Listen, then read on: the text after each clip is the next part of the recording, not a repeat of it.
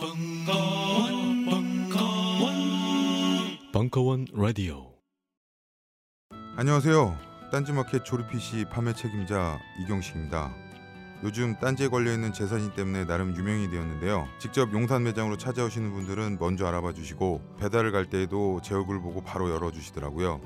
요즘 저의 가장 큰 고민이 바로 이겁니다. 저도 사실 용산 용팔이었거든요.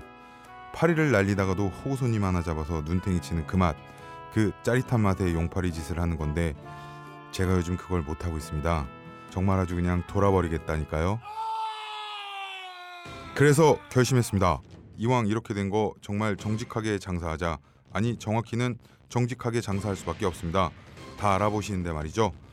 은하계에서 가장 정직하고 가장 AS가 믿을 만한 조립 PC 전문 업체 컴스테이션의 졸라 유명한 이경식이었습니다. 이왕 이렇게 된거 아예 제 휴대폰도 밝혀버리겠습니다.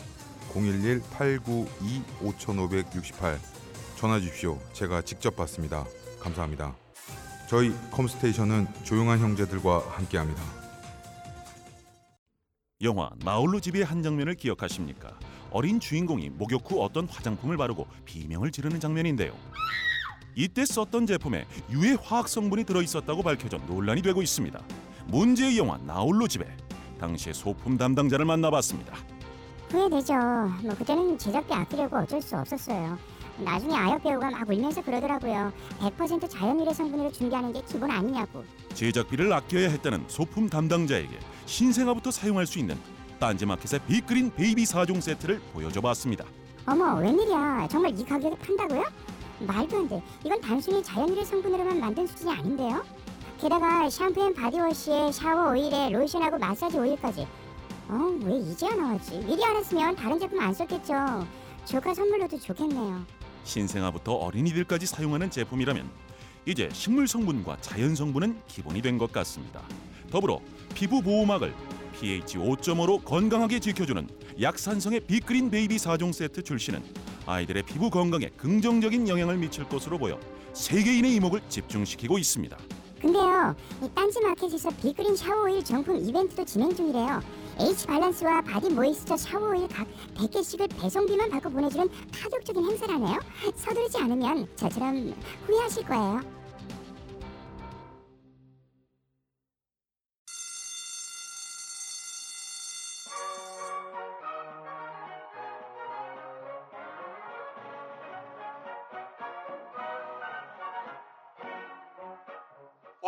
힘차게 매일매일 활기찬 당신의 아침을 책임질 손안의 킹스베리 중세 왕과 귀족들만 먹었다는 아로니아와 함께 발기찬 하루를 시작하십시오 100% 폴란드산 아로니아 열매 농축 과즙 평산네이처 아로니아 친 가사 노동과 학업, 직장 스트레스로 지친 가족을 위한 최고의 선물.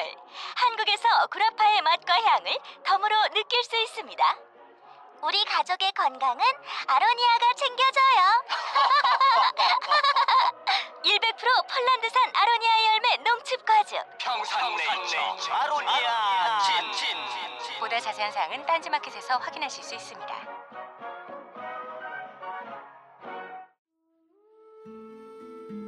환타의 서바이벌 투어 3탄.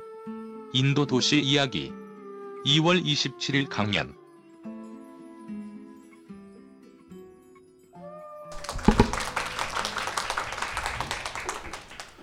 다시 돌아왔습니다. 제가 왜 돌아와서 이렇게 싱글벙글 막 웃으면서 난처한 표정을 짓고 있냐면요. 저보고 뭘 읽으라는데 이게 타고르의 시. 예, 그 아시아 최초의 노벨 문학상을 받은 기탄잘리라는 시가 있는데 어 이건 원래 처음에는 이제 인도 그 벵갈 지역 말인 벵갈 말로 발표가 되었고 나중에 영역이 됐어요. 그 노벨 문학상을 영역본으로 받았는데 뭐 발표 당시에는 그 당시 이제 또 날리던 신이었던 예이츠가 거의 환장을 했다고 하는. 근데 문제는 이제 벵갈말로 낭독을 들었을 때는 이게 가군이 딱딱 떨어지거든요. 그래가지고 이제 벵갈어를 좀 못함에도 불구하고 되게 듣는 맛이 났었는데 이제 우리나라에 나와 있는 그 번역본이 영역을 다시 한국말로 번역해 놓은 거여가지고서 운율 자체가 좀 많이 안 맞아요. 그런 건 있는데 뭐 타고르에 대한 얘기 혹은 이제 벵갈 르네상스에 대한 얘기를 하면서 뭐 한 번쯤 이제 아시아의 등불 이외에 타고르의 시가 있다는 거를 좀더 아는 것도 좀 뭐 나쁘지 않을까 싶어서 목소리 좋은 물뚝심송님이 먼저 한 편을 읽고 제가 한 편을 읽는 아주 어색하고 부끄럽고 쪽팔린 상황을 연출하고자 합니다. 제가 읽어봐 읽어야 할 내용은 그 미리 보니까 그 저기 그 만해 한용운의 시하고 느낌이 상당히 비슷합니다. 예. 한번 읽어볼 테니 웃지 마세요. 내 존재의 아주 작은 일부만을 남게 하소서. 이를 통해 내가 님을 나의 전부라 말할 수 있도록 내 의지의 아주 작은 일부만을 남게 하소서. 이를 통해 어디서나 내가 님을 느낄 수 있도록. 그리고 모든 것 안에서 님과 만나고 어느 순간에도 내 사랑을 님께, 님께 바칠 수 있도록. 내 존재의 아주 작은 일부만을 남게 하소서. 그리하여 내가 결코 님을 숨길 수 없도록. 나를 얽매는 족쇄의 아주 작은 일부만을 남게 하소서. 이로 인해 나는 님의 의지에 묶여 있을 것이며 님이 의도하는 바가 내 삶 속에서 이루어질 것입니다. 이는 님의 사랑이라는 족쇄입니다. 뭐 이런 이런 내용입니다. 예. 예, 내가 먼저 할 걸. 씨. 목소리가 딸린다. 망설이지 말고 이 작은 꽃을 꺾어 가소서. 꽃이 시들어 흙먼지 속으로 사라질까 두렵습니다. 님이 화한 어디에도 자리를 찾지 못할까 두려우니 이 작은 꽃에게 님의 손길의 아픔을 느끼며 꺾이는 영광을 베풀어 주소서. 내가 알지 못하는 사이에 하루 해가 다 가고 그리하여 님께 이 꽃을 바칠 시간을 놓칠까 두렵습니다. 비록 색깔은 짙지 않고 향기는 희미하나 이 꽃에게 님을 섬길 기회를 주소서. 아직 시간이 있을 때 이 꽃을 꺾어 주소서.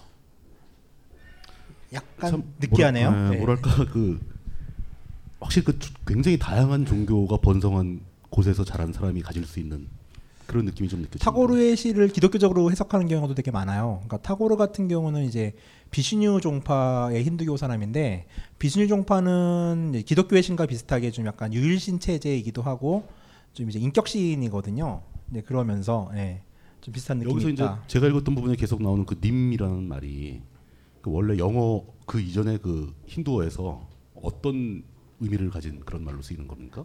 어려운 거 물어보면 죽여버리겠어요. 죄송합니다. 어, 그게 그 종교적인 의미가 강한 말일 것으로 추정이 되죠. 그 님에 대해서 타고르 자신도 얘기를 했는데 사실 이제 님에 대한 얘기를 가장 먼저 했던 시인은 이제 바라나시에 있던 중세 까비르라는 아저씨거든요.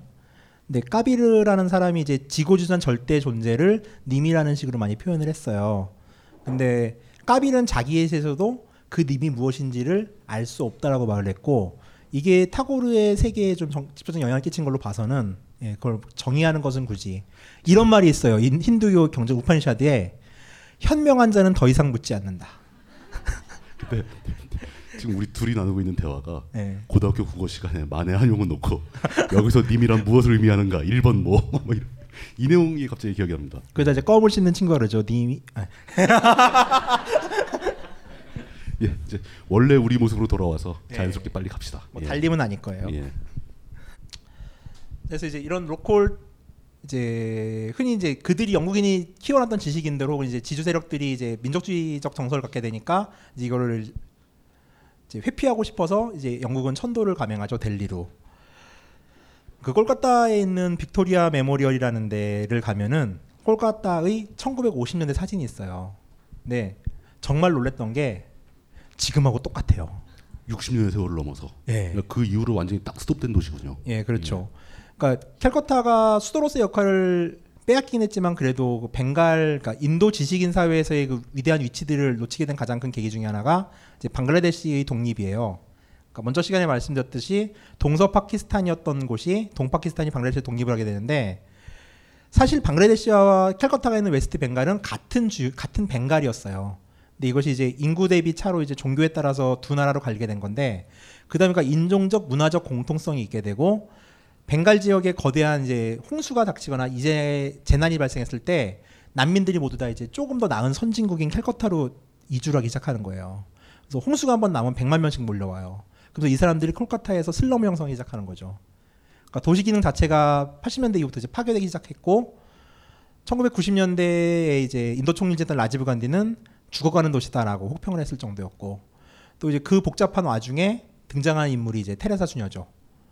그 가난한 자의 가난한 자를 위해서 봉사했다고 하는 도시가 생명력을 잃고 이렇게 내리막길을 걷게 되는데 또 거기다 뭐 자연재해까지 겹치면서 그 외부의 난민까지 막 들어오면서 슬럼가 형성되고 그 전형적인 그 도시의 쇠락의 길을 보여주고 있는 거네요. 정말 전형적인 수도가 망해가는 예, 과정이죠. 망해가는 과정을 예. 딱 보여주는 거네요. 자, 지금 사진을 보셔도 알겠지만 이건 세인트 폴 처치라는 이제 교회인데 이건 뭐 인도라고 보기 힘든 이제 그림들이 펼쳐지고 있죠. 그러니까 완전히 그 콜카타는 영국이 만든 도시니까 곳곳에 예. 영국의 기운이 막 남아 있겠네요. 이건 이제 말리크 가트라고 이제 그 델- 인도에서 인도 동부 지역에서 가장 큰 꽃 시장이에요. 그 다리 밑에 있는 데인데 여기는 이제 한번 가보라는 이제 볼거리 소개로 다시 바뀌었어요. 역사 얘기는 끝나고. 자, 뭐 꽃시장이라고 해가 양재동처럼 이제 뭐 넓은 화훼 단지를 생각하시면 안 되고 길바닥에 꽃을 깔아놓고서 꽃을 매달고 다니면서 꽃 사세요, 꽃 사세요 소리를 외치는 그런 모습인데 뭐 제가 늘 얘기하지만 인도에서 가장 좋은 볼거리는 유적지가 아니라 사람 사는 모습이고 또 그 와중에 저 치이는 인파 속에서 내가 흘러가는 모습들을 바라본다는 거는 인도만이 가진 매력이라고 생각을 해요. 근데 사실은 어느 곳을 가도 그 나라에 살고 있는 사람들을 보는 게 가장 중요하지 않을까요? 그 재미있는 게 여행을 소개하는 가이드북은 사람이 사는 모습을 소개하는 경우가 별로 없고 오히려 유적지 위주로 가- 흘러가요. 이게 되게 좀 아이러니한 거죠 어떻게 보면은. 그래서 제가 계속 사는 모습을 얘기하는 걸지도 모르겠어요. 제가 못한 얘기들이라서. 그다음에 이제 중세의 모습들을 가진 나코다 모스크와 지금 보시고 있는 사람의 힘으로 직접 끓는 인력거가 보이고 있네요. 인력거는 현재 인도에서 캘커타에서만 볼 수 있고요. 순전히 사람의 힘으로 끌어요. 저 바퀴도 거의 뭐 타이어가 아니고 나, 목재 바퀴 같은 느낌. 나무를 끼워 맞춘 다음에 고무를 박아 놓은 건데 겉에만 고무를 예. 두르고. 예. 역시 뭐 사이클릭시와 마찬가지 로 인력거도 뭐 어떻게 사람이 이런 걸 타냐라고 하는데 인력거를 탈 때는 최대한 거만한 자세를 취하셔야 돼요. 왜냐하면은 인력거를 탈 때 거만한 자세를 취해야 무게가 밑으로 쏠려요. 뒤로 쏠리면서 인력거가 들려요. 그러니까 우리가 미안해서 엉거주춤하면은 인력거가 끼우면서 인력거 꾼은 이걸 들어야 돼요. 들고 끌어야 되는데 우리가 거만하게 앉으면은 자동으로 들리면서 그걸 그냥 받치면서 끌기만 한데 때문에 훨씬 노동력이 쉬워져요. 일을 하기가. 그 저- 노동자를 위해서. 저 인력거의 모양은 굉장히 좀 고풍스럽게 생겨서 한번 타보고 싶긴 하네요. 저건. 음, 괜찮아요. 진짜로 탈만하고 어차피 우리가 안 타면 저 아저씨들 굶어 죽어요. 캘커타는 지금 이제 인력거를 인간이 할 수 없는 노동이다라고 생각해가지고서 인력거를 없애려고 노력을 많이 하고 있는데 인력거를 끄는 노동자들이 약 3만 5천 명 정도가 현재 남아 있는데 이 사람들이 이제 또 어떻게 해요? 인도 같은 사회에서 이게 실업이 발생하잖아요. 또 3만 5천 명에 딸려 있는 가족들도 있고 3만 5천 명이면 작은 숫자가 아니죠. 예. 그러니까 한국 같으면 이걸 칼처럼 자르겠죠. 대부분은 뭐 한 번에 정리해고를 하겠으나 인도는 또 그런 사회는 아니어가지고 인력거에 대한 신규 면허 발급을 중단하는 식으로 해서 인력거꾼이 나이가 먹으면 자연스럽게 사라지게끔 하고 있는데 또 인도다 보니 이게 또 팔리고 있죠 이 라이센스가 그래가지고 아마 안 없어지지 않을까 싶은 생각도 들긴 해요. 그 우리나라도 비슷합니다. 저 팔당 같은데 어업권 같은 게 있거든요. 그 팔당 수원 수자원을 보호하기 위해서 어업권 면허를 안 주는데 원래 거기 살던 분들한테 줄 수밖에 없지 않습니까? 그분들은 계속 거기서 어업을 하는데 그분들도 면허를 막 팔아요. 거의 비슷한 현상이죠. 사람 사는 곳에 벌어지는. 아, 여기는 이제 뉴마켓이라고 여행하신 분은 정말 잘 아시는 저희도 역시 인력거가 있네요. 그 저기 저 빨간 첨탑은 시장이에요. 아, 저게 시장입니까? 그 시계에 있는? 예. 예. 자, 스리나가르. 인간이 만든 지옥이죠. 신은 거기를 천국으로 만들었는데 인간은 이곳을 지옥으로 만들었어요. 자, 스리나가르는 되게 위험하다고 많이 알고 있고 현재 가장 첨예한 종교 분쟁의 지역이기도 해요. 그래서 책에서는 어떻게 썼냐면은 목숨이 두 개라도 말리고 싶은 스리나가르라고 저는 써놨지만 저는 매년 스리나가를 가고 있어요. 자, 이건 좀 이걸 좀 이해해야 되는데 영국 식민지 시절의 인도가 인도 전체를 영국이 지배했다고 생각하는데 그게 아니고요. 진한 지역, 진한 색깔의 지역은 영국이 실제 통치했던 직할 지배했던 지역이고요. 연한 지역은 이제 번국이라고 하는데 이거 번국을 도대체 한국말로 뭐라고 번역을 해야 돼요? 아니, 번국도 한국말이잖아요. 아, 그렇긴 하죠. 근데 예, 예. 좀 싫어하는 경향이 있는데 그래가지고 뭐 라자스탄 지역이나 북부의 카시미르 아니면은 뭐 가운데 니잠 도미니언스라는 데가 지금 이제 안드라프라데시주 그다음에 고아는 이제 포르투갈 지역이었고 마이소르 오리사 같은 지역들이 반독립 상태였어요. 그러니까 여기는 왕은 있는데 이제 참사 정치 같은 식으로 영국의 고관들이 가가지고서 간혈하는 거죠 정치를. 하지만 이제 왕의 지위는 인정해주는 상태, 반독립 상태를 유지했던 게 섞여 있었어요. 그래서 인도가 독립하는 당시에 저런 번국이 300개 정도가 되는데 이걸 이제 다 통합을 해가지고서 하나의 나라를 만들어야 되는 과제가 엮인 거예요. 그래서 그 와중에 종교 분쟁이 발생을 하면서 이제 이 동네 지역당 이제 이슬람 숫자가 많은 파키스탄이 됐고 힌두 숫자가 많은 인도가 됐잖아요. 근데 몇 개의 문제가 발생하는 지역이 생겨요. 그게 가장 맨 위에 있는 카슈미르예요. 카슈미르라는 거는 뭐 시- 국제 시사 같은 데 관심 있으면 되게 많이 들어보셨을 테고 스리나가르라는 바로 이 카슈미르 지역의 수도거든요. 카슈미르는 인구의 90%가 이슬람인데 이 지역의 번왕은 힌두예요. 다분히 문제의 소지가 있네요. 처음부터. 예. 인도 독립 상황에서 보면은 여기는 인구 대비로 봤을 때 파키스탄에 들어가야 돼요. 아 이거 대사관에서 이거 들으면 안 되는데. 이거네. 그래야 되는데 문제는 이제 왕은 미적미적하고 있는 거죠. 그래서 처음에 파키스탄에서 이제 도그라지어로 침입을 해요. 용병이 들어와서 여기를 무력 접수를 하려고 그러는데 그러자 힌두인 그 왕이 인도 정부에 구원을 요청해요. 그러자 인도 정부는 아싸 하고 군대를 파견해 가지고서 파키스탄 군을 토벌하고 저기를 이제 흡수해 버리는 거예요. 그래서 이 문제가 되게 좀 첨예한 문제가 돼가지고서 유엔이 성립한 이후 2차 대전 이후에 유엔이 개입한 가장 유명한 1940년대 국제 문제가 있어요. 그게 남한의 직선 선거 문제랑 남한 총선거 문제, 남북한의 총선거 문제랑 그 다음에 두 번째가 카시미르 총선거 문제예요. 그래서 유엔은 결의안을 발표해서 즉각적인 주민 투표를 실시해서 주민이 원하는 방향으로 하자고 했는데 이제 당시 즉각적 주민 투표를 했으면은 아마 이제 이 땅은 파키스탄이 되었을 가능성이 더 많죠. 그러다 보니까 인도는 무력으로 이 지역을 점령한 상태에서 거의 90년대 후반에 가서야 직접 투표를 실시를 해요. 그리고 그 와중에 엄청난 내전이 발생을 하는 거죠. 이 지역을 가지고 전쟁을 세 번 했어요. 인도와 파키스탄은. 그러다 보니까 이제 카시미르에 있는 사람들도 세 파예요. 하나는 우리 파키스탄 갈레오파, 또 하나는 아이 가긴 뭘까 그래도 인도에 있는 게 낫지 않을까 파. 세 번째는 우린 독립을 하겠어. 가 돼가지고서 지들끼리 막 죽이는 거예요. 그러면서 이제 인간의 무지와 어떻게 보면 정치적인 이유로 인해 가지고서 이 천국이라고 불리던 지역을 지옥을 만들었죠. 지금은 어떻게 됐습니까? 지금도 좋진 않아요. 지금도 싸우고 있습니까? 지금은 이제 정치적으로 평화 협상이 많이 이루어지고 있고 2000년대 들어와서 근데 이 평화 협상과 평화 협상의 파기라는 것들이 국내 정치 상황과 국내 정치 스케줄에 따라서 많이 바뀌어요. 그건 마치 이제 지금의 공주님이 갑자기 통일을 준비하는 것과 마찬가지로 이게 비슷하죠. 진짜 인도 보면서 한국이 되게 많이 보여요. 굉장히 그 불안정한 지역이다라는 거네요. 결론은. 자, 그래서 이제 카시미르 문제에서 가장 이제 좀 인권 문제 중에 가장 컸던 게 블랙 위도우 문제예요. 이게 이제 인도군이 사실 이 지역에서 점령군에 가깝다 보니까 그 구속영장 없이 사람들을 구금하는 경우가 있고 약 만 명 정도의 이게 사실 국제기구 통계고요. 더 있을 수도 있는데 만 명 정도의 남자들이 그냥 어느 날 갑자기 행방불명이 돼서 돌아오지 않는 거예요. 그러니까 이 사람은 지금 남편이 죽었는지 아- 안 죽었는지 생사를 알 수 없는 상태의 과부가 된 거죠. 이걸 black widow라고 그러는데 그래서 black widow의 시위 장면이에요. 이건 카슈미르의 현안 중에 하나죠. 참 여행 얘기를 하면서 이런 얘기를 왜 하는지 나도 모르겠는데 근데 보고 보면 또 진짜 보이는 게 있거든요. 자, 그래서 좀 그런 이유로 인해 가지고 카시미르는 계속 정정이 불안했고 1993년도에는 영국인 여행자 5명이 카시미르 계곡을 여행하다 피살당해요. 그러고 나서 꽁꽁 얼어붙어요.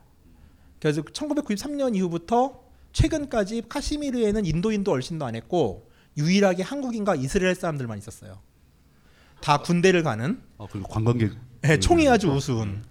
그러니까 저도 이제 가는데 인도군이 딱 총을 들고 있는데 AK-47인 거예요. 아, 저는 북한군의 주무기? 이러면서 한번 쏴볼까? 이러면서 총을 막 관심 썼더니 인도애가 주더라고요 쏴보라고 그래서 놀이상전을 딱 했더니 애가 놀래더니 뺏는 거예요. 이 새끼 뭐야 이러면서 이걸 왜 할 줄 알지? 그러니까 그리고 뭐 이제 도시 요소 요소마다 크레모 정도 기본으로 설치돼 있고 군인들은 다 이제 방탄복 입고 있고요. 그리고 여전히 이제 뭐 테러리스트라고 인도에서 주장을 하고 있고 파키스탄 쪽에서는 이제 뭐 freedom fighter라고 그러는데 그런 사람들 간의 논쟁들 전투들이 벌어지고 있고 9.11 이후에는 알카에다까지 이제 파키스탄으로 좀 세력을 넓히면서 이제 국제 테러 조직까지 연계가 된 아주 복잡한 국제 문제가 되고 있죠. 1999년도에 마지막으로 카길 전투라고 하는 좀 전투가 발생했는데 그 당시 인도 측 주장에 의하면은 이제 그 인도 국경에서 피살된 두 명이 알카에다 조직원이었다라고 그래가지고서 뭐 그 당시 좀 난리가 났었어요. 그래서 막 당시 국방장이었던 아미트지가 막 인도로 날아가고 막 난리가 아니었었는데 근데 그런 그 위험한 상황을 무릅쓰고도 가볼 만한 도시라고 생각하시는 거예요? 그러니까 카시미르 그러니까 스리나가르 지역은 달 레이크라고 하는 거대한 호수가 있어요. 여기 이 호수에 집이 있어요. 그걸 하우스 보트라고 그래요. 여기가 풍광이 너무 좋으니까 영국 사람들도 여기서 이제 휴양을 하고 싶었는데 아무래도 여긴 영국 직할 지역이 아니다 보니까 어찌됐건 명목상 마하라자가 있으니까 영국인이 토지를 구입할 수가 없었어요. 그래가지고 호수에다 배를 지- 지어서 움직이는 배가 아니라 이제 정박을 시킨 거예요. 나무로 고정을 시켜서 그래서 거기를 화려하게 빅토리아식으로 꾸민 다음에 즐겼던 거죠. 그래서 이 하우스보트에서의 하룻밤 호사 혹은 이틀밤의 호사들이 인도인은 물론 되게 많은 여행자들의 로망인 거죠. 비용은 얼마나 듭니까 그런데? 그러니까 아까 말씀드렸지만 지금 최근까지만 해도 한 4, 5년 전까지만 해도 이스라엘 여행자들과 한국인밖에 없었어요. 근데 하우스보트가 한 2,000개 돼요. 근데 한국인 여행자랑 이스라엘 여행자가 아무리 또라이래도 2,000명씩 가진 않거든요. 그러다 보니까 그 전에는 내가 부르는 게 가격이었어요. 그러니까 주로 비어 있었다는 얘기네요. 두 끼를 주고 제가 처음 갔을 때, 아 최근 인상적이었던 가격이 책 쓰려고 그때 세 번째 갔을 때인데 그때 2001년이었거든요. 그때 400루피의 두끼 포함이었어요. 더블에. 그러니까 뭐 그때 돈으로 만 다른, 원. 다른 지역에 비하면 뭐 굉장히 좋은 그리고 방은 거의 이제 럭셔리죠. 아주 고풍스러운 영국식의 예. 그 호수와 호수에서 풀어지는 풍경들 그리고 그 스리나가르 앞에 있는 피르핀자 산맥이라고 하는 남부 히말라야의 웅장함이 이 지역의 핵심 매력이에요. 그러니까 자연 자연이 주는 풍광이 굉장히 우수하다. 예. 중앙아시아 같은 느낌? 그런데 사람들은 이렇게 서로 죽이면서 몇십 년째 싸우고 있고. 그러니까 공인 천국을 공인 지옥으로 만든 거죠. 그러니까 사실 어떤 면에서 보면은 지옥을 만드는 건 정말 인간인 것 같아요. 뭐 사람 사는 곳에서 흔히 벌어지는 일이죠. 예. 저기는 이제 호수 마을이다 보니까 애도 한 세네 살이 되면 배를 자유자재로 몰아요. 그래서 배의 달인들. 그러니까 이거는 여행지로서 지금은 사실 달레이크라고 하는 저 지역은 거의 비닐하우스라고 보시면 돼요. 딴 데는 다 털려도 저기는 거의 안 털려요. 어지간해서는. 그러다 보니까 저 안에서만 움직이는 거는 그렇게 위험하지 않아요. 그리고 요새는 인도인들도 많이 가서 가격도 상당히 많이 올랐어요. 그리고 최근 4년 사이 테러가 한 번도 없었다는 거. 최소한 스리나가르에서는 물론 바깥에서는 좀 많이 죽어요. 음, 저쪽에서 사람 죽는 건 뉴스에도 안 나와요. 뭐 한 한 20명 죽으면은 한 줄 단신 20명밖에 안 죽었네? 뭐 이러면서. 그리고 이렇게 군인이 있는 것은 이 동네 일상의 모습이죠.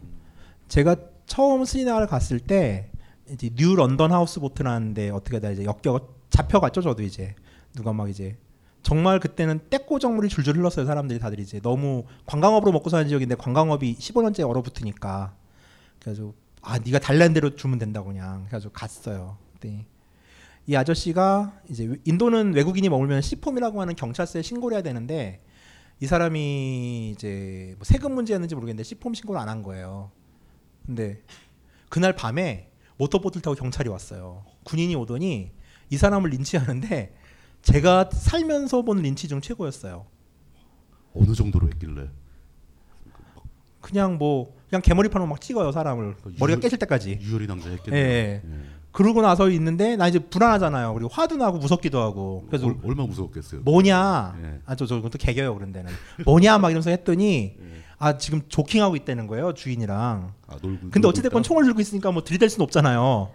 그래가지고 이제 한 20분 맞았나? 그러더니 가더라고요. 근데 나중에 알고 보니까 이제 단지 경찰 보고서를 안 썼다고서 이제 그렇게 사람을 때린 거예요. 그리고 이제 그 당시 하우스보트 주인들한테 왜 그런 일을 했냐면은 하우스보트 주인들이 대부분 좀 방군들한테 돈을 많이 냈어요. 이 사람들이 지역 지주들이다 보니까 그러니까. 조금 더 이제 거세게 썼고 그 당시만 하더라도 호텔들은 다 군부대가 가지고 있었어요. 그러니까 접수해 가지고서 있었는데 지금은 뭐 전혀 그런 분위기는 아니고 저는 지금 뭐 죽음은 제 책임은 아닌데 여행을 할 만하다고 생각을 합니다. 그 이거는 서바이벌 투어잖아요. 네. 굉장히 네. 무책임한 인도 인도 막 프렌즈가. 아니에요. 아, 위험한 곳은 가지 마세요. 그렇죠. 차라리 벼룩 물리는 게 낫지. 총으로 맞는 것보단.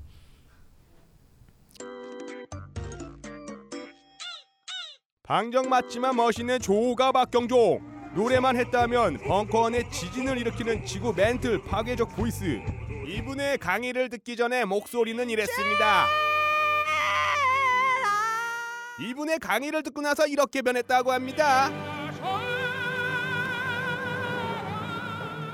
이번엔 레슨이 아니다 다가오는 4월 26일 갈라 콘서트와 함께 배꼽 달아나는 오페라 이야기를 하러 온다. 성대 연금술사 바리톤 박경종의 만담 오페라. 자세한 정보는 벙커원 홈페이지에서 확인하세요.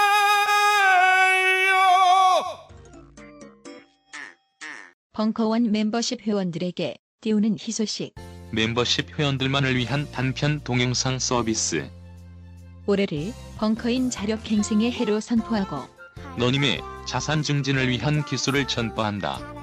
여자 혼자 차정비 하기. 남자 혼자 집에서 회뜨기 등 집구석에서 모든 걸 해결할 수 있게 해주는 벙커원 자력갱생 프로젝트 벙커원 홈페이지에서 확인해 보세요.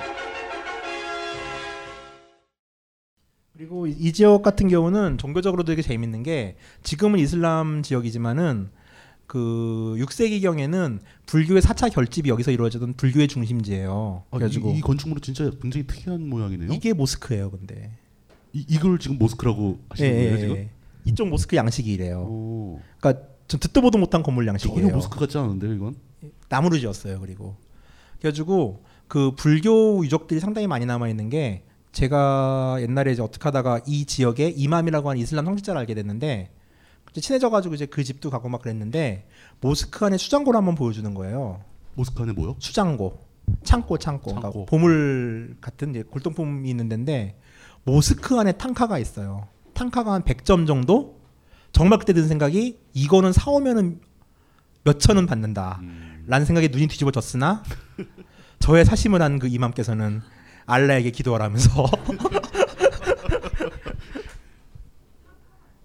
어, 불교 회화, 탱화, 탱화, 탱화를 이제 탱화라고 티벳 하는 말로 이제 탕카라고 하는데, 그러니까 모스크 안에 탱화가 있고 이 탱화가 왜 있어라고 이모한테 물었더니 나도 잘 모르겠는데 이교도가 만든 것 같긴 한데 하여간에 옛날부터 있던 거야라고 하면서 대대로 전해져 온 거다라는 예. 뜻이겠죠. 예. 그래가지고 아 이거 파괴를 안한게 어디야라는 생각도 들고 그리고 이제 뭐 기독교를 믿으시는 분들은 화를 내시겠지만은 전승에 의하면 그리고 이제 스리나가리에 예수의 무덤이 있다고 믿어지고 있어요.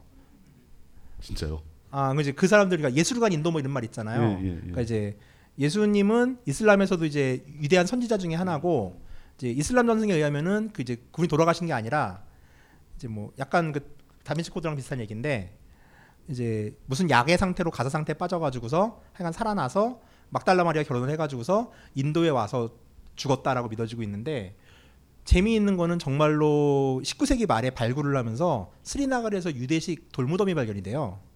그러니까 스리나가르에 존재하지 않는 무덤 양식인 거죠. 그리고 거기에 이제 양피지가 나왔다고 주장을 해요. 근데 그 양피지가 어디 있는지 몰라요. 근데 그 양피지의 하여간에 My name is 예수라고 써 있었대요. 아니 그뭐뭐 그런 다빈치 코드 이런 거 보면 예수가 프랑스에 가서 죽었다고 돼 있잖아요 또. 예. 예. 뭐 세상에 그런 지역이 꽤 몇 개 있나 보죠. 그런가 봐요. 그리고 그걸 주장하는 사람들 중에 또 가장 큰 그 주장하는 이제 그 몽상 중에 하나가 이것도 파토님이 되게 좋아하실 것 같은 얘기인데 그 잃어버린 10개의 지파라는 얘기 아세요? 중세 이후로 그러니까 이스라, 이스라엘 사람들이 바벨론의 포로로 끌려가고 나서 이제 로마 시대에 괴멸을 당하잖아요. 근데 그 이후에 두 개의 지파만 이스라엘로 돌아오고 10개의 지파가 사라져요. 근데 그 사라진 지파가 갔던 곳이 바로 스리나가르다. 그 유전학적으로 비슷하다라고 우기는 사람들도 있어요. 근데 이거는 뭐 궁금하면 찾아보세요. 믿거나 말거나긴 한데 그런 얘기가 있다는 주장. 그러니까 그리고 더 나아가서는 이스라엘 땅이 사실 되게 척박하잖아요. 그렇죠. 사실 모세가 가려던 가나안이 바로 스리나가르다라는 주장도 있어요. 역시 지금, 믿거나 말거나. 말씀하시는 건 모- 모두 다 정설은 아니죠. 그거는. 파토님도 얘기 안 하는 거예요. 그러니까 그냥 뭐 인도로 간 예수 뭐 이런 책 보면은 이제 그런 이제 고고학 SF 소설이 나오는데 뭐 재미로 웃으면서 의외로 여행을 하다가 음, 또 이렇게 마음에 드는 언니가 있을 때 밤에 이런 얘기 조용조용 하잖아요. 그러면은 아 이거 또 흥미 있어요. 결국은 거짓말이잖아. 아니 제가 한 거지만 책에 있다고 하면 되잖아요. 출처를 밝히면 되는 거지. 자, 모스크 안에서 찍은 거고요. 목조로 지어 있고 목조로 색악을 했죠. 저 되게 특이한 스타일인데. 저 목조로 모스크를 짓는 것은 그냥 저 지방에 석재가 부족하기 때문에 그런 그 이유도 있고요. 예. 자, 이건 이제 제한기를 시절에 만들었던 수많은 무굴 정원 중에 하나예요. 그러니까 이곳이 왜 천국인지는 정말 알고 알게 돼요. 가봐 보면 정말 좋아요. 한 5월쯤에 가면은 와 정말 계절적으로 최고예요. 아, 생각이 나네. 진짜 좋아요. 스리나가르는 그러니까 절로 감탄이 나올 만큼. 예. 그러니까 저한테 많은 사람들이 물어요. 인도에서 어디가 제일 좋았어요라고 많이 묻는데 그때 저는 대부분 이렇게 대답을 해요. 아, 올해만 28,600번 들었거든요. 라고 해서 대답을 잘 안 하는데 조금 이제 좀 친해진다거나 이러면은 조용히 찔러주죠. 스리나가르 한번 꼭 가봐라. 스리나가르를 진짜로 좋아하시는 모양이네요. 이뻐요 진짜. 그리고 생각할 수 있는 것들도 정말 많아요. 그러니까 그 있잖아요. 인간이 가질 수 있는 그 시스템이 만들어낼 수 있는 악의 문제라고 그래야 되나? 예. 그러니까 이렇게 아름다운 곳에서 왜 이러고 있어야 하는가에 대한 예. 고민이 시작된다. 그러니까 사실 이런 감상 이런 느낌들은 되게 감상적인 부분들인데 이 감상들이 저 풍경과 어울려졌을 때 상당히 증폭이 되는 거예요. 제가 늘 얘기하지만 인도는 철학을 하는 나라가 아니에요. 근데 철학을 하게끔 하는 토대는 정말 많이 만들어줘요. 나를 무지무지 괴롭힌다거나 아니면 저런 좀 말도 안 되는 현실 속에서 내가 부딪히게 되는 거죠. 굉장히 힘들지는 않을까요? 그런 생각하게 되면 저는 그걸 좀 즐기는 편인 것 같아요. 가슴이 아프고 머리가 아프고 막 이런 거 이런 걸 즐긴단 말이에요. 처음에는 안 그래요. 처음에는 나랑 이틀 여행한 여행자가 나랑 헤어졌을 때 그 싸한 가슴 한 10년지가 떠난 것 같은 가슴에 구멍이 뚫렸는데 그 구멍에 뚫린 가슴 속으로 들어가는 바람을 언젠가 즐기게 돼요. 그러면서 그게 우수가 되면서 아 난 정말 여행을 하는구나 이 슬픔 이걸 간직해야지 막 이러면서 변태가 되죠. 나중에는 자 스리나가르 외곽에 달레이크 외곽에 채소 시장 vegetable market이라고 여기 수상 재배를 많이 해요. 땅이 별로 없다 보니까 그래서 그걸 갖다가 매일 새벽 와서 야채를 파는 선상 시장이 열려요. 이것도 이 안에서는 좀 볼만한 저, 저 동네 음식은 어때요? 인도 음식 하면 이 탄도리라고 그러죠. 인도에서 탄도리를 가장 잘하는 데가 저 카슈미르 지역이에요. 그러니까 탄도리 자체가 이제 무굴 왕정 요리라고 그러는데 탄도리라는 게 아프가니스탄에서 나오거든요. 그 화덕이. 그러니까 아프가니스탄, 카슈미르, 인도로 퍼졌다고 보는 게 맞고 정통에 가깝죠. 그리고 인도식 양념 찐밥인 비리아니도 카슈미르식을 정통으로 쳐요. 먹이는 정말 맛있어요. 음식도 좋다는 얘기네요. 예. 예. 자, 이것도 이제 스리나가르 구시가인데 건축 양식이 되게 특이하다는 걸 볼 수 있을 거예요. 구시가 같은 경우는 아직까지 좀 달레크 지역은 안전하다고 했지만 구시가는 잘 못 들어가요 지금도. 지금도 뭐 크레모와 진주도 있고 막 이러는데 다른 인, 인도의 다른 지역과는 느낌이 굉장히 다른데 아니, 이슬람 스타일의 예, 이슬람 스타일인 것 같고 곳곳에 건물이 부서진 것도 보이는 예, 거. 그게 다 이제 폭격이나 폭격 같은 폭격이겠죠. 경우 들어가면은 총자국은 뭐 건물마다 다 있어요. 근데 그건 뭐 촬영상의 문제인지 제가 특이하게 느껴지는 건 길바닥이 굉장히 깨끗하다는 거. 아, 그건 깨끗해요. 예. 사람이 없어서 그런가요? 예. 거의 통금도 지금 통행금지도 있고요. 그러다 보니까 그러고 보면 그 관광객들이 많이 안 간 지역, 손을 덜 탄 지역 이런 지역이 훨씬 보기 좋은데 그만큼 또 위험하기도 하고 뭐 그런 그런 역설이 약간 있네요. 어, 선수다운 그 아주 해- 좋아요. 계속하세요. 저는 계속 그 환타님하고 인도에 관한 얘기를 하면서 제일 난처한 게 지금 뭐냐면은 도대체 인도는 알 수 모르겠다는 거죠. 이건 뭐 맥락이 너무 맥락이 없는 게 아니라 맥락이 너무 많아서 보는 관점마다 완전히 다른 모습을 보이는 거고 그 사람들은 도대체 무엇을 바라고 살고 있는지 뭘 하려고 하고 있는지 이런 게 잘 전달이 안 되는 거예요. 너무 이렇게 막연하고 알 수 없다 이런 느낌이 들어서 그걸 잘 말로 표현을 못 하겠어요. 저런 사진 같은 거 보면 참 저렇게 그 아름다운 자연환경을 갖고 있는 나라에서 아직도 서로 그냥 총 쏴서 죽이고 막 그러고 싸우고 있다는 게 답답하기도 하고. 이게 우리나라에서 우리 내가 살던 곳에서만 계속 살고 있으면 저런 느낌을 받지 못할 거 아닙니까? 그게 아마 여행이 주는 가장 큰 이득이겠죠. 뭐 여행을 굳이 가라는 거나 이쪽 같은 경우 뭐 저도 가라고 이렇게 권하기는 좀 힘들 것 같긴 한데 그건 거기서는 한번 안 생각해 볼. 만한 것 같아요. 네. 그러니까 인간은 과연 어떤 존재인가라는 문제들. 그건 인도만이 또 만들어낼 수 있는 사실 격전지나 내전지 못 가잖아요 우리가. 그런 데는 접근도 안 되죠. 예. 아, 자. 그 생각을 해보니까 그 종군 기자들은 그런 데를 좀 갈 수 있겠네요. 예. 직업상. 아니면 군대를 가든가. 자 이제 자이살메르 아주 이제 나긋나긋한 동네입니다. 어, 많은 사람들이 이제 가지고 있는 로망 중에 하나죠. 낙타 사파리 인도에서 하는 인도에 가면 의뢰해야 될 것 같은 낙타 사파리라는 건 낙타를 타고 그냥 그이 황무지를 막 다니는 건가요? 예, 사막이라고 흔히 알고 있는데요. 예. 이제 인도의 사막은 어, 50mm 정도의 렌즈로 100m 떨어져서 한 프레임에 모래 사고가 나올 수 있는 사막이에요. 그러니까 그 외의 지역은 저런 황무지에 가까워요. 그러니까 모래 언덕이 있는 거는 가이드북의 사기예요. 아니면 여행 프로나. 실제 사망은 아니다. 뭐 팔아먹으려면 어쩔 수 없죠. 어, 그렇게 사는 거 아니겠어요, 다. 하여간 사파리인데 1박 2일 정도로 진행이 되고요. 네, 자이살메르 같은 경우는 이제 뭐 사파리로 먹고 사는 도시다 보니까 숙소 요금도 되게 싸게 책정이 돼 있고 사파리를 매개로 하는 공짜 숙소들도 좀 있어요. 뭐 우선 과정을 볼게요. 이런 차를 타고 가면 이런 낙타들이 누워 있고 이제 낙타를 타면서 대부분 1박 2일을 하게 되는데 이런 사파리가 시작이 됩니다. 낙타를 몰고 가는 게 꼬마들 같아 보이는데요? 낙타 몰입꾼은 이제 마을 사람들이죠. 마을 사람들. 그러니까 이제 여행사 한국에 이제 인도 자이살메르란 지역에 이제 낙타 사페를 하는데 에이전시는 따로 있고요. 저희 이제 고용된 로컬 빌리지의 노동자들인 거죠. 낙타를 가지고 있는. 저 낙타를 타고 한 어느 정도 거리를 이동을 하게 됩니까? 음, 옛날에 그래 물어볼 줄 알고서 내가 6년 전에 GPS로 재봤어요. 그 랬더니 한 32km 정도 1박 2일 동안 낙타는 1박 2일만 하세요. 괜히 또 객기 부린다고 오래 하시는 분들이 있는데 남자분들 같은 경우는 낙타가 뛰잖아요. 그러면 그, 그 알이 있잖아요. 우리는 예. 정말 많이 아파요. 낙타가 뛰면은 어어 어 어 이러면서 뛰어요. 진짜로. 그럼 위에서 사람도 바튼 박자로 비명을 질러야 되겠네요.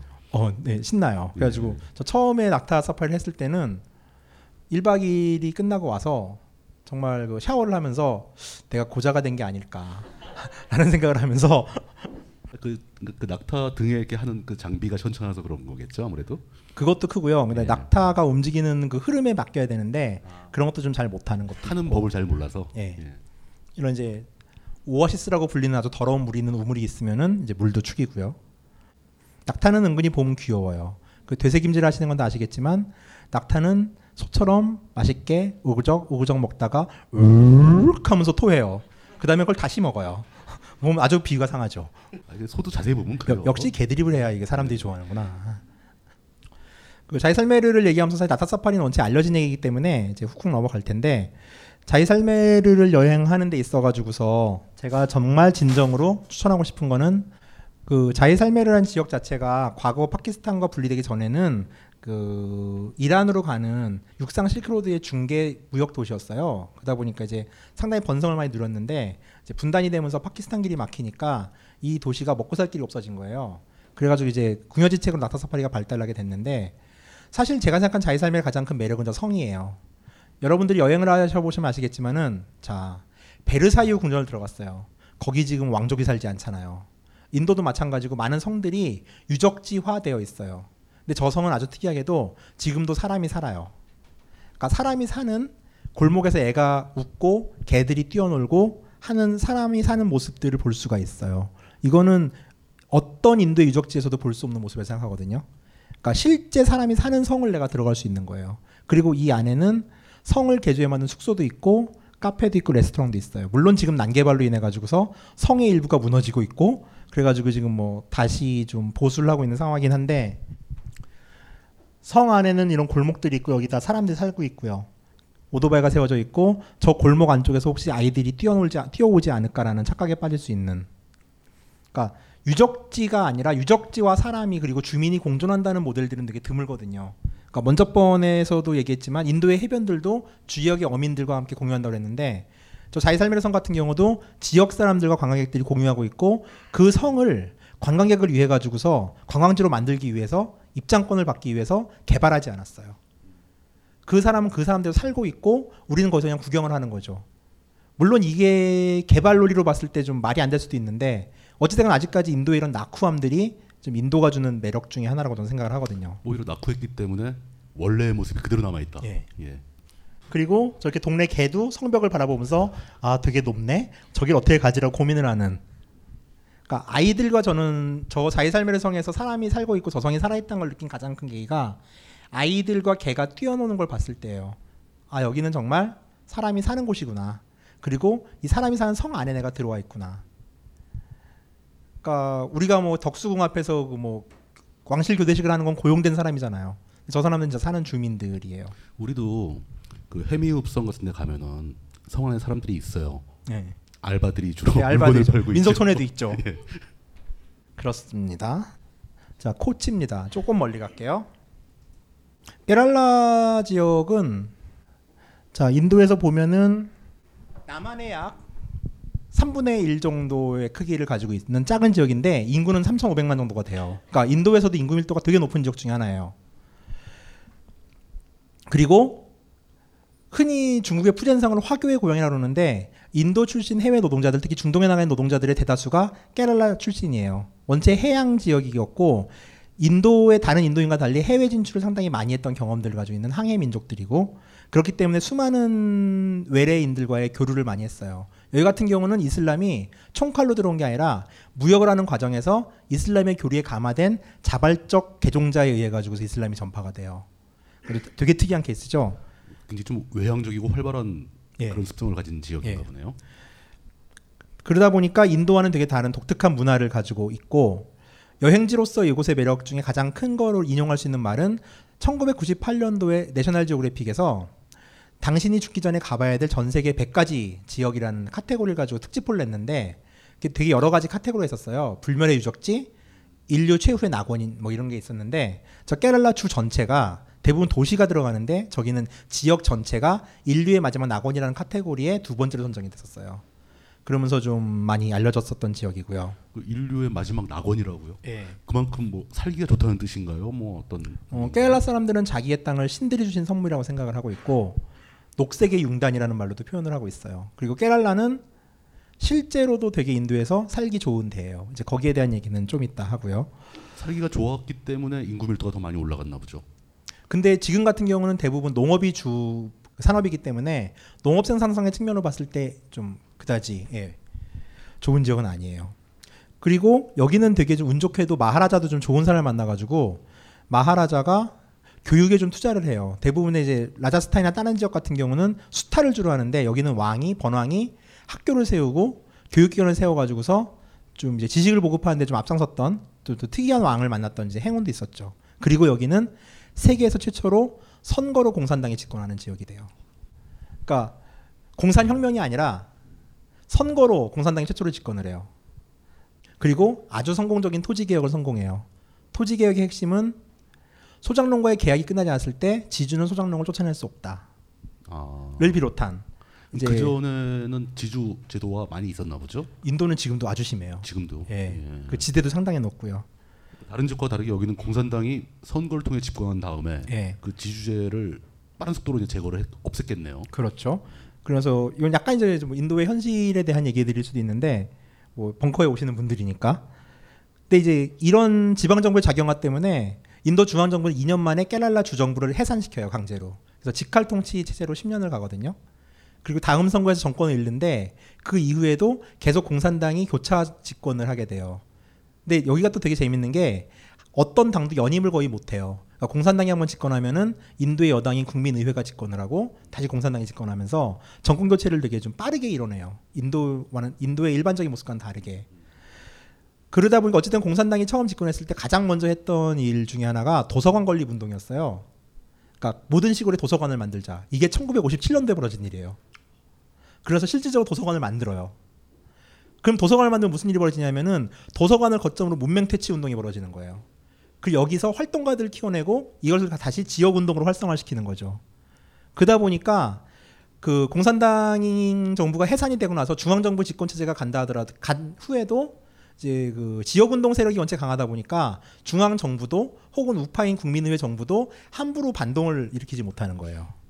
그러면서 이제 그 공산당 정부가 했던 개혁들이 이루어지는 거죠.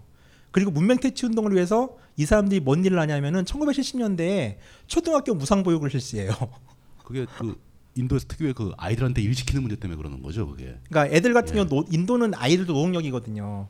그러니까 학교를 안 보내려고 그래요. 학교를 보내야 한다 하더라도. 근데 이제 그 같은 경우는 최소한의 먹을거리를 해결해 주니까 그럼 뭐 공부를 하던가가 되는 거죠. 좀 다른 상황이긴 한데 그래가지고 현재 2011년 인도 인구 센서스에서 인도에서 초등학교 졸업률이 그러니까 초등학교 졸업률이 그러니까 초 40% 정도거든요. 근데 깨랄라 지역은 지금 60%예요. 아 80%예요. 그러니까 보통 전국 평균의 두 배 이상의 네, 전국 평균의 두 배인 거죠. 교육 수준이 있다는 예. 얘기예요. 그리고 이제 나오는 사람 중에 하나가 1998년도에 인도에서 아시아인 최초로 노벨 경제학상을 받은 아미티아 센이라는 아저씨가 나오는데 이제 이 아저씨가 주목했던 경제 모델 중에 하나도 이제 깨랄라의 모델이에요. 그러니까 우리가 아는 복지라는 거는 경제적 성장이 기반 하에서의 그 복지를 얘기하잖아요. 그러니까 우리가 복지 정책이 왜 안 되냐고 얘기하는 거에 있어 가지고서 이제 많은 사람들이 이제 특히 이제 저쪽 사람들이 얘기하는 것들이 경제가 성장하지 않는데 그 과실이 없는 상태에서 어떻게 복지를 이룰 것이냐. 지금 성장이 우선이다라고 얘기를 하잖아요. 근데 깨알라 같은 경우는 농업 기반의 국가에서 저성장 위주에서 복지 구조가 형성이 된 되게 드문 케이스인 거죠. 그래서 이 모델에 대한 연구들이 그러니까 이제 인정을 받을 수밖에 없었던 거고요. 그래서 그냥 재미있는 몇 가지 통계를 할게요. 2011년 인구 인도 인구 센서스 결과인데 현재 인도의 문자 해독률은 64%예요. 2011년 기준. 깨랄라는 92%예요. 깨랄라에는 거지가 신문을 봐요.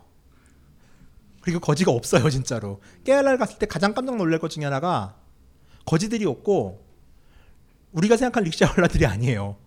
물론 단점도 있어요. 똑똑한 사람이다 보니까 단합을 되게 잘해요. 그래서 여행자들한테는 되게 비싼 가격을 매기는 경향도 있는데 참고로 인도에서 문자 해독률이 가장 낮은 지역은 비하르라는 동부 지역인데 여긴 지금도 47%예요. 그러니까 반이 문맹이에요 아직도. 그 지역은 아직도 글자를 아는 사람이 반이 안 된다는 얘기네요. 예. 예. 그리고 평균 수명도 깨랄라는 74세예요. 근데 2011년 기준 인도 평균 수명이 65세거든요. 9년이 앞선 거죠. 그러니까 다른 나라라고 보시면 돼요. 제일 재밌는 게 유아 사망률인데 인도 같은 경우는 아직까지 이제 뭐 기초적인 예방 접종 같은 게 안 이루어지다 보니까 유아 1만 명당 사망률이 50명 정도 돼요.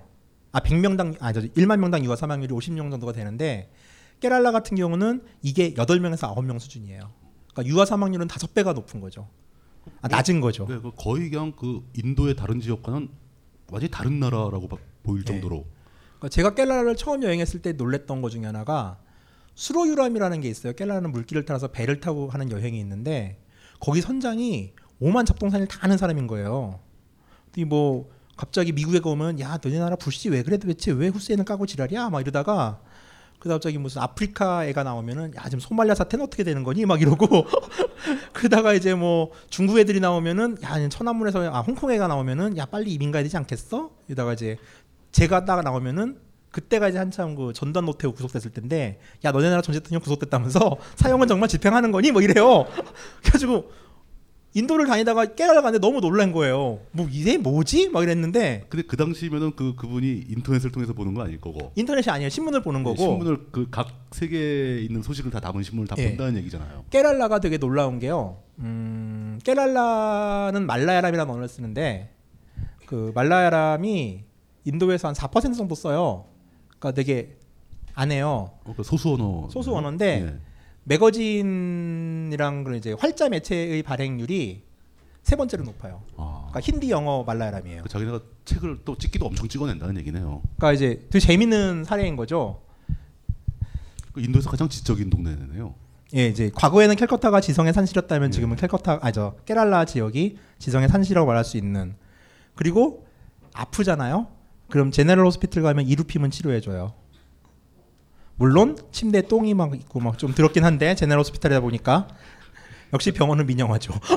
인도 같은 경우는 거의 그 그러니까 나름대로 의료 정책도 있는 거네요. 무상 의료에 가까운 예. 아주 저가에 치료받을 수 있는 시설이 있다는. 그래서 그 내셔널 지오그래픽이 98년도에 했던 지상의 낙원이라는 부분들이 어떻게 보면 이런 현실을 알다 보면은 깨랄라 지역이 단순한 자연 환경에 대한 지상 낙원의 의미가 아니라 인도에서 만들어낸 어떤 좀 또 다른 새로운 모델이지 않을까라는 생각을 좀 많이 하게 되더라고요. 그런 점에서 깨랄라는 풍경도 풍경이지만은 좀 막 사회복지나 아니면 NGO 쪽 운동하시는 분들도 한번 좀 가볼 만한 이렇게 한 다음에 또 여행 얘기를 해야죠 이제. 그 아까 지역과는 좀 약간 반대의 양상일 수도 있겠네요. 예. 그 좋은 풍광에 총 들고 싸우고 있는 지역이 있는가 하면은 네, 그래서 스리나로 다음에 깰랄라를 배치한 거예요.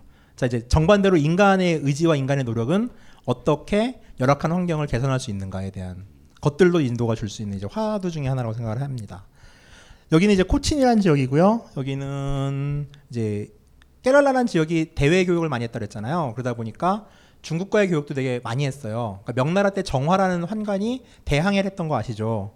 그 대항해를 한 그 정화의 함대가 깨랄라 지역에 상륙을 해요. 그리고 15일간 머물러요.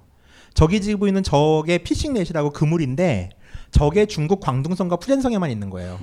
그리고 말라카 해협 일부에서 발견되는 건데 인도에 유일하게 있는 거고 인도 서쪽으로는 저런 유적이 하나도 없어요. 그러니까 이미 이제 중국과의 교류나 이런 것들 증명할 수 있는 거죠. 지금은 아주 좋은 볼거리예요. 저 그물이 있으면은 도르래를 가지고서 돌을 내리면은 저 그물이 밑으로 내려가는 장치예요.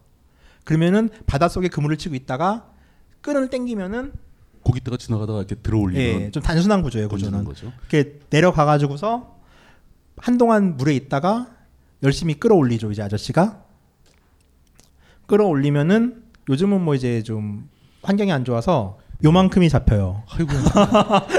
잘안 잡히긴 하는데 그래가지고 요즘은 이제 이런 차이니스 피싱 넷을 정부에서 약간 보조금을 줘가지고 유지를 해요 관광 상품으로. 일종의 그냥 문화적인 예. 문화적 체험을 하는데 어찌됐건 뭐 이런 것들이 있고요. 인도와 좀 다른 거죠. 그리고 까딱갈리라고 하는 깨랄라만의 독특한 무용이 있어요. 이때 까딱갈리는 일종의 마임극이에요. 그러니까 노래를 부르는 사람이 있고 악사가 있고 배우들은 대사를 치지 않고 표정과 무드라라고 하는 손동작, 춤으로 자신의 얘기를 하는 거죠. 그건 약속된 자세가 있는 거, 약속된 표정과 약속된 손 모양이 있는 거죠. 일종의 마임극인데 어, 극단적으로 이제 인도 쪽 논문을 보면은 인도 쪽에서 하는 얘기들 중에 하나는 경극에 결정적인 영향을 준 게 까딱갈리다라는 주장도 있어요. 근데 그 근거 중에 하나가 정화가 명나라 때 이제 이 지역을 방문하거든요. 그리고 당연히 이쪽과 교류하면서 저런 형식의 그 춤 예술이 있었다는 걸 알았겠죠. 정화는 푸젠성 사람이에요. 청나라 중기에 이제 그 황제들이 각 지역의 극단들을 수도로 불러 모아가지고서 극을 하는데 현재 경극이 푸젠극이에요. 그러니까 푸젠극이 경극의 모티브가 됐고 이제 정화는 푸젠성 사람이라는 거죠. 이게 일차적인 근거가 되고 그러니까 하나의 어떤 맥락이 이어지는 거네요. 예. 예. 두 번째는 분장의 형식이나 아니면 이제 물론 중국의 경극은 노래를 직접 부르 배우가 부르죠. 그러니까 마인극이 아니긴 한데 몇 가지 동작에 있어 가지고서 그리고 분장에 따라 가지고 등장 인물의 성격이 정해진다는 것에 등 몇 가지 점이 경극과 등이 흡사한 점이 있다고 그래 가지고 인도 쪽에서는 이걸 정설로 배우더라고요. 물론 중국에서는 족간에 뭐 이러고 있는데 아, 그 반대일 수도 있지 않을까요? 중국에서 이게 전, 전파된 걸 수도 있지 않을까요? 뭐 시기적으로는 근데 이제 인도 쪽에서 한 얘기가 지금 음. 아다리는 맞는 거죠. 그래요? 예. 그래가지고 저렇게 처음에 경극을 하기 전, 아니 저 까딱갈리 하기 전에 가면은 공연 한 시간 전에 들어갈 수가 있어요. 그러면은 저 사람들이 분장하는 걸 볼 수 있거든요. 저 분장은 모두 천연 염료예요. 그러니까 대부분 이제 꽃이나 아니면 바위에서 채취한 안- 압료를 코코넛 밀크 같은 코코넛 버터에 섞어가지고서 이제 분장을 하는 거죠. 그 중에 일부는 꽃에서 추출한 색소가 있는데 그걸 눈에 넣어서 눈의 색깔도 염색해요. 그게 가능해요? 그렇대요. 전 안 넣어봐서 모르겠는데 눈을 염색한다는 건 이 저 이 동자를 빨갛고 파랗게 만들어요. 그러니까 그 우리가 지금 쓰고 있는 그 칼라 콘택트 렌즈의 원조인 거죠. 눈 시력에 문제가 생기지 않을까요? 그건 모르겠어요, 저도. 그리고 까딱갈리는 이제 표정으로서 모든 걸 표현하고 표정과 동작으로 모든 걸 표현하는데 저 표정들로서 이제 많은 걸 얘기할 수 있다고 하죠. 자 이렇게 이제 저 까딱갈리 하면서 되게 저 아저씨가 분장할 때 그 사진을 뺐는데 남자가 어찌됐건 간에 매일 화장을 하잖아요. 자기 직업이 저거니까. 근데 거울을 가지고 자기한테 분칠을 하면서 화사하게 웃는 거예요. 근데 약간 그 패왕별이에서 장국영의 연기를 보는 듯한 느낌도 살짝 들었고요. 아 저것도 이제 경극처럼 남성만 연기를 할 수 있어요. 굉장히 유사하네요. 예. 확실히 뭔가 관련이 있다고 봐야 되겠네요. 예. 산티니케탄에서 까딱갈리로 박사 과정을 받는 제가 아는 어떤 지인은 분명히 그랬다고 주장을 하고 있는데 저는 뭐 인용만 할 뿐입니다. 어, 근데 이 사진은 딱 보니까 진짜 패왕별이하고 굉장히 유사한데요. 느낌이. 복장도 비슷하고 예, 예. 그다음에 복장에서 내가 어떤 색을 칠하냐 가지고 색 결정이 되거든요. 근데 그 경극 같은 경우도 만약에 검은색으로 얼굴을 칠하면 무조건 포청천이에요. 그러니까 이제 그런 식으로 약속이 있거든요. 내 분장에 의해 가지고서 예, 그게 같은 거죠. 참고로 여담인데 중국은 철면피란 말이 되게 좋은 말이에요. 그 포청천이 철면피거든요. 왜냐하면은 똑바로 공정 공명정대하게 사사로운 이익에 구애받지 않는 사람을 철면피라고 그래요. 그러니까 한국과 좀 어법이 다르죠. 그래가지고 경극의 포청천은 언제나 철이기 때문에 검은 얼굴로 분장을 해요. 저는 포청천이 선텐을 많이 해가지고 얼굴이 탄 줄 알았는데 안 웃겼어요. 저 손에 들고 있는 건 몽둥이 같은 그런 예. 게 있네요. 예. 그 다음에 이제 깨랄라는 이제 인도 서해안 아라비아를 끼고 있는 지역이기 때문에 되게 많은 아름다운 해변들이 있어요. 우리가 많이 고아만 해변이라고 생각하는데 그때도 말했지만 고아는 해변이 정말 넓어요. 그래서 해변에서 해변까지 지평선이 보여요. 근데 깨랄라의 해변은 아기자기하고 오밀조밀하고 우리나라 경포대처럼 활처럼 굳어 있, 굽어 있고 코코넛 숲이 있고 뭐 이런데 여기 이제 바르칼라라고 하는 제가 생각하는 인도에서 가장 아름다운 해변 중에 하나예요. 저 위에 절벽이 멀리 보이는 절벽에 마을이 있고 저 밑에 해변이 있죠. 저 먼저 번에도 얘기했는데 좀 더 가까이 가볼게요. 그러면은 자 해변이 밑에 있고요. 모래 색깔 괜찮고 저 위에 지금 나무 사이에 마을이 있는 거예요. 이쪽 사이드는 해변이고요. 저 절벽을 돌아가면은 이제 바다와 바로 맞부딪혀 가지고서 24시간 파도 소리를 들을 수 있어요. 근데 그 묘한 우수 있잖아요. 파도 소리가 밤새 들리는 문제는 인도의 바다는 갈매기가 없고 까마귀가 있어요. 이게 좀 약간 애란데 굉장히 멋있네요. 근데 진짜 해변에 앉아 있으면 갈매기 대신에 까마귀가 날아옵니까? 예, 까마귀가 되게 많아요. 그건 조금 당황스러울 것 같은데. 그리고 이제 뭐 아침 같은 경우는 이렇게 요가 강습을 아, 몰카를 잘 찍었죠. 깨랄라는 그런 정치 사회적인 이유 이슈 아니더라도 아까 코친도 코친이 가지고 있는 문화적 다양성 혹은 이 바르칼라가 가진 해변의 아름다움만으로도 깨랄라 같은 경우 영어권에서는요 Lonely Planet도 그렇고 Rough Guide도 그렇고 깨랄라가 단독책이 있어요. 근데 한국은 시장 사이즈상이 이제 그게 불가능하죠.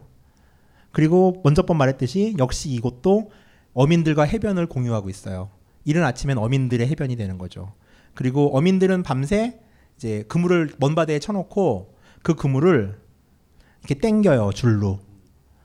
줄로 땡기면은 저 노란 옷을 입은 서양인 아저씨는 이제 지나가다 잡힌 거예요. 어이 총각 일로 와봐 이래가지고 잡혀가지고 이제 그물을 끌고 있는 거죠 울면서. 저거 다 끌면 고기 몇 마리 주나요? 어 얘네들이 오징어랑 문어를 안 먹어서요. 그거 버려요. 그건 주워오면 돼요. 그거는. 네. 문어를 안 먹다니. 자, 그 다음에 또 다른 깨랄라의 마지막 지역. 음, 깨랄라 특집이네요. 스마트폰의 바이블 벙커원 어플이 대폭 업그레이드 되었습니다. 강좌 및 강의별 결제 기능 탑재 멤버십 회원이 아니라도 벙커원 동영상들을 골라볼 수 있는 혁신. 바로 확인해 보세요. 황상민의 집단 상담소의 핵심. WPI 자, WPI가 뭐냐? 어, 그 좋은 질문이에요. 훌륭해요. 이 WPI는 언제 개발하신 겁니까? 어, 개발된 게 한 10년 넘었네요. 그의 10여 년에 걸친 인간 심리 탐구와 실제 적용을 통해 개발해낸 성격 및 라이프 진단 tool. Who am I? 나는 누구인가? 다가오는 5월 23일 19시 30분 심리 분석 워크숍을 실시한다. 놀라워요. 서두르시라. 자세한 사항은 홈페이지 참조.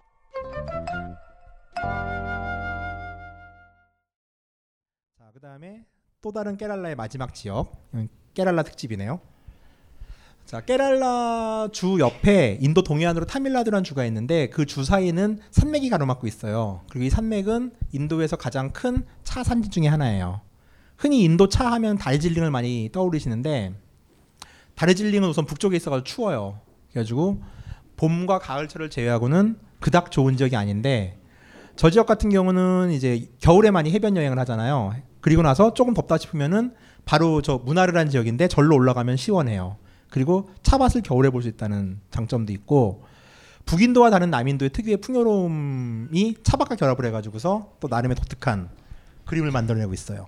차가 자라는 곳은 일단 고도가 좀 높다는 얘기죠. 그- 예. 그래도 1200m 정도 되고 그러니까 꽤 시원해요. 겨한 여름에도 그러니까 우리나라 같은 경우는 거기 어디죠? 우리나라 차밭만데 보성 같은 경우는 차밭을 되게 예쁘게 그냥 분재처럼 갖고 놨잖아요. 일본식 정원을 보듯이. 근데 인도 같은 경우는 아무래도 저런 돌 같은 거 굳이 빼지 않고 차밭을 조성- 조성하다 보니까 좀더 어, 자연스럽네요. 보성이 일본 정원이라면은 문화르의 차밭은 한국식 정원 같아요. 약간 음. 느낌이. 근데 수많은 야자수의 잎들. 이건 또 좀 이제 우리가 보는 인도의 풍경과는 되게 다른 그림이죠. 문화르를 저는 스리나가로 다음으로 좋아합니다. 그래가지고 저만 가려고 책에 지금까지 소개 안 했어요. 진짜요? 네, 이번에 하려고. 그 지금 이게 그러니까 깨랄라 지역에 다 포함되어 있는 도시. 다 깨랄라예요. 지금. 깨랄라에 그러니까 깨랄라의 새 도시는 예. 여행 뽐뿌 제공용이에요. 음. 그리고 여기는 아까도 말씀드렸지만 동네가 좋다 보니까 거지 없고요, 바가지 없고요, 성폭행 없어요. 그러니까 약간 다른 인도라고 보시면 돼요. 이런 말이 있어요. 북인도를 먼저 여행하고 남인도를 내려가면은 이렇게 말해요. 아 심심해. 남인도를 여행하고 북인도를 가잖아요. 지옥이다. 그냥 깨랄라는 인도가 아니라고 보시면 돼요. 뭐 잘은 모르겠는데 여태까지 제가 들은 지역 중에서는 땡기시죠. 예, 깨랄라는 좀 가보고 싶은 생각이 드네요. 벼룩이 아, 없을 것 같아요. 여행자들과 좌빨의 고향이죠. 깨랄라는. 뭐 정치적인 이유로 가보고 싶다는 뜻은 뭐 약간 있기도 하고 예 그렇습니다. 그래서 이제 학교를 잘 다니는 아이들. 그러니까 애들이 생긴 게 달라요. 우선 그 다른, 풍요로운들. 다른 지역과는 일단 표정이 다른 다른 네. 아이들이네요. 그리고 문하르에는 되게 유명한 유칼립투스 나무 숲이 있어요. 물론 코알라는 없습니다. 여기는 기후상. 그 호주에 있는 나무와 똑같은 건가요? 예? 예, 예. 어. 그 쉬는 시간에 이런 얘기를 했어요. 좀 오늘은 얘기가 좀 어려운 것 같다. 인도 여행을 해본 사람들은 알아들을 수 있는 얘기인데 그리고 또 여행 얘기 외에 좀 잡다한 얘기들 제가 좀 많이 섞는 편이다 보니까 물뚝심송님께서 그렇게 요구하시더라고요. 마지막은 정말 임팩트 있게 끝내달라고. 근데 임팩트가 없어요. 이게 임팩트가 있네요. 자, 이래서 아, 참, 예. 인도 연작 13시간이 끝났습니다. 어떻게 그 긴 내용을 재미있게 들으셨는지 잘 모르겠습니다. 그저 환타님이 이거 준비한다고 굉장히 고생 많이 하셨고 뭐 앞쪽에서 뭐 저도 덩달아 고생한 적도 있고 아, 늦게 줘서. 예, 네. 예. 뭐 근데 나름대로 저희가 이제 그 서바이벌 투어라는 코너를 만든 목적은 어지간히 좀 달성이 되지 않았나 하는 생각이 좀 듭니다. 그러니까 다른 다른 그냥 흔한 가이드북이나 여행기 뭐 이런 것처럼 여행을 무조건 아름답게만 그리고 뭐 한번 가보라고 권하고 막 이런 게 아니라 실제로 여행이 여행이 우리에게 줄 수 있는 게 무엇인가? 특히 인도라는 땅은 또 그 땅에 사는 사람들은 우리한테 무슨 의미를 줄 수 있는가? 뭐 이런 거에 대해서 좀 더 솔직하고 사실에 가까운 얘기가 나올 수 있는 그런 자리였다는 생각이 들어서 비록 재미는 좀 없더라도 그 약 저는 약간 안심이 됩니다. 여러분들은 어떻게 들으셨는지 잘 모르겠는데 유물론 강의보다 재밌지 않아요? 이게? 저는 그쪽이 더 취향이 아, 그래요? 네. 어떻게 재미있게 좀 들으셨습니까? 뭐, 뭐 의뢰해 주시는 말씀이라는 거 다 알고 있습니다. 예. 그럼 저 마지막으로 인사 인사 말씀 한마디 하시죠. 예, 뭐 이 도시 이야기는 생각은 저도 되게 많이 했다가 이제 이번에 처음 얘기 라인을 한번 짜본 건데 참고를 좀 하려고 팟캐스트를 좀 많이 봤어요. 도시에 대한 이야기들 많이 하니까 참고할 게 진짜 없긴 하더라고요. 그러니까 제 성향 때문에 그런지 모르겠는데 어 저는 여행이라는 게 결국은 그렇다 생각해요. 그러니까 내 발을 걷고 여행을 하면서 그 나라 사람과 관계를 맺는 거고 좀 더 나가면은 그 나라 사람들이 울 때 내가 울 수 있는 사람이 되는 거라고 생각해요. 그러니까 어떤 나라의 빈곤, 만약에 터키 같은 경우 다음 편에 터키가 있겠지만은 터키에서 지금 티리드원에서 시위하잖아요. 많은 사람들이 거기도 싸우고 있고 사실 아시아의 국가들, 대 많은 개발도상 국가들은 되게 많이 우리가 느끼는 현실과 다르지 않고 비슷해요. 그리고 여행을 하면서 아 그들도 우리처럼 같이 아프구나. 다시 한국에 와서는 우리도 네. 우리도 그들처럼 아프구나. 아, 그렇죠. 생각을 하게 되죠. 여행이라는 게 그런 것 같아요. 그러니까 저는 이런 말을 되게 많이 해요. 여행이라는 건 뭐냐면은 그 사람들하고 같이 웃고 같이 우는 과정이에요. 같이 웃기만 해서는 전 여행이 완성되지 않는다고 생각하거든요. 같이 울 수 있었으면 좋겠고 그런 점에서 약간 여행 서바이벌 투어 자체는 좀 그렇게 기획을 했어요. 여행이긴 한데 그리고 사실 뭐 여기가 뭐가 있고요, 여기가 뭐가 있고요, 다 남들이 다 하는 얘기잖아요.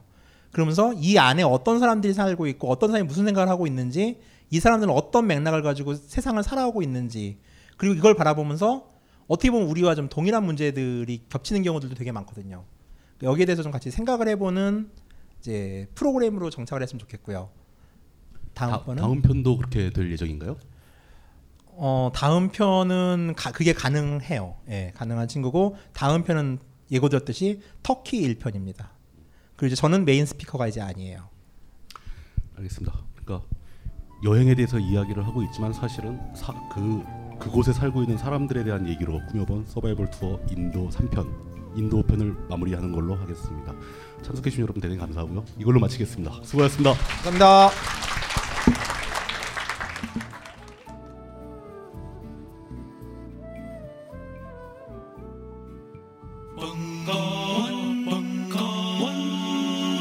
벙커